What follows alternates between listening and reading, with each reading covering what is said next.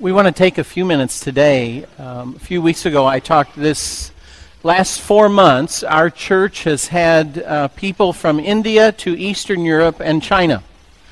And uh, this is the last one of our missionaries back with us. This is Katie Adams.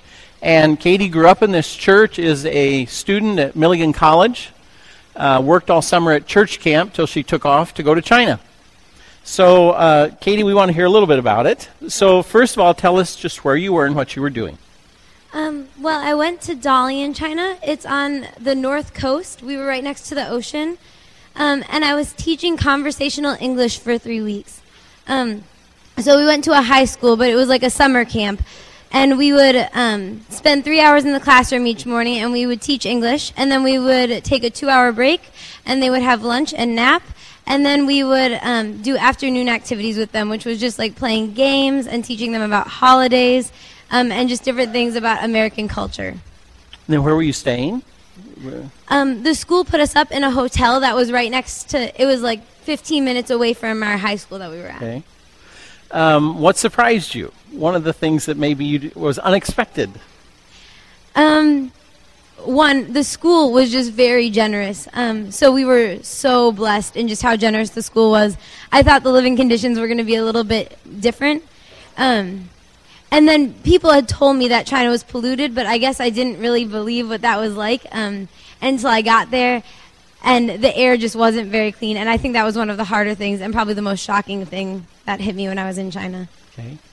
Um, give us a snapshot. Tell us about a student or a situation, you know, a picture that you'd like to sh- tell us about.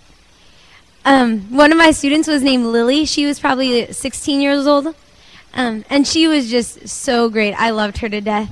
And um, one of my favorite things about the summer was that our class really became kind of like a family. And I think Lily is kind of what tied that together. She, um, she was my class leader. And so she would um, help me, like, if I needed help communicating with a student who didn't understand me, Lily would kind of jump in and explain to them what I was saying in Chinese. But Lily became like a good friend to me, and she was really protective of me, which was kind of funny. But she would always tell me to stay cool whenever I was nervous about something, or she'd always tell me to be careful when I was doing something. Um, and so she really became a good friend and almost like a, um, a sister in my class, and she was one of my favorite students. What um, what did you see God doing over there, or you know, spiritually? This wasn't you know mission work, and you weren't necessarily working with Christians. So what did you see? Um, I think one of the biggest ways that I saw God in China was through um, our school official, Linda.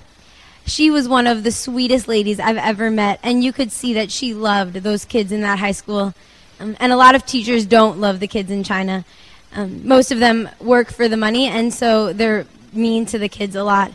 Um, so seeing Linda love on those children was amazing. But Linda also, she brought up Christianity a lot to our staff and our um, our team that was there, and she would talk about what Christianity meant, and she made a point to take us to church each Sunday. Um, and you could tell she was really desperate to learn about God, even though um, she really didn't know why. And I really saw God moving through her, and even through our through our um, headmaster at the school. He wasn't a Christian, but he still loved the students, which is so rare in China. Um, and so I think I saw God moving most in the hearts of those school officials and um, just how much they cared for the kids. And with Linda, how much she wanted to learn what Christianity was. And she told us one, one day, she was like, maybe one day I will be a Christian. Um, and maybe one day my son will be a Christian. Her son Alan was going to is going to a Christian school in Oregon, um, and so I could see big things happening in that school because of those two school officials. What did you bring back with you, spiritually, or you know, w- w- you know, what did you take away from this? I think I learned um, before I went to China. I started praying that I would love my students because for some reason I was really afraid I wouldn't. Um, and I, the moment I walked into that classroom, I knew I loved my students. Um, and I learned that we can love those people that we don't know Um, and we can love people, and God can help, can make us love people that we have no idea who they are yet, and we haven't met them yet. And I've never thought before to pray for people that I don't know, um, or to pray for love of people I don't know. Um, but I think my mind has changed on that because I knew the instant I walked into that classroom, and I knew before that I walked into that classroom that I loved those kids. Um, and I learned that language really isn't a barrier at all because there were kid, there was one kid in my class who didn't understand any English. Um, but one Saturday we all hung out, me and my group, and I got to play a video game with him. And that was how me and him bonded. So I learned that language really is not a barrier to Christ and that he can use anything to really communicate his love. Hmm. Thank you. You have a lot more stories, I know, but I want to thank you for doing what you've done and having your life open to God. And uh, Katie has a secret desire, and I think we will see her living overseas some more as she sees God's plan for her unfold. I feel like He confirmed that in you. Yeah, yeah. Yeah, yeah. He did. So Katie will be around church for just a couple more weeks, then she leaves to go back to Tennessee to college. But make sure that you greet Katie, and uh, I'm sure she has more stories that she would like to tell you.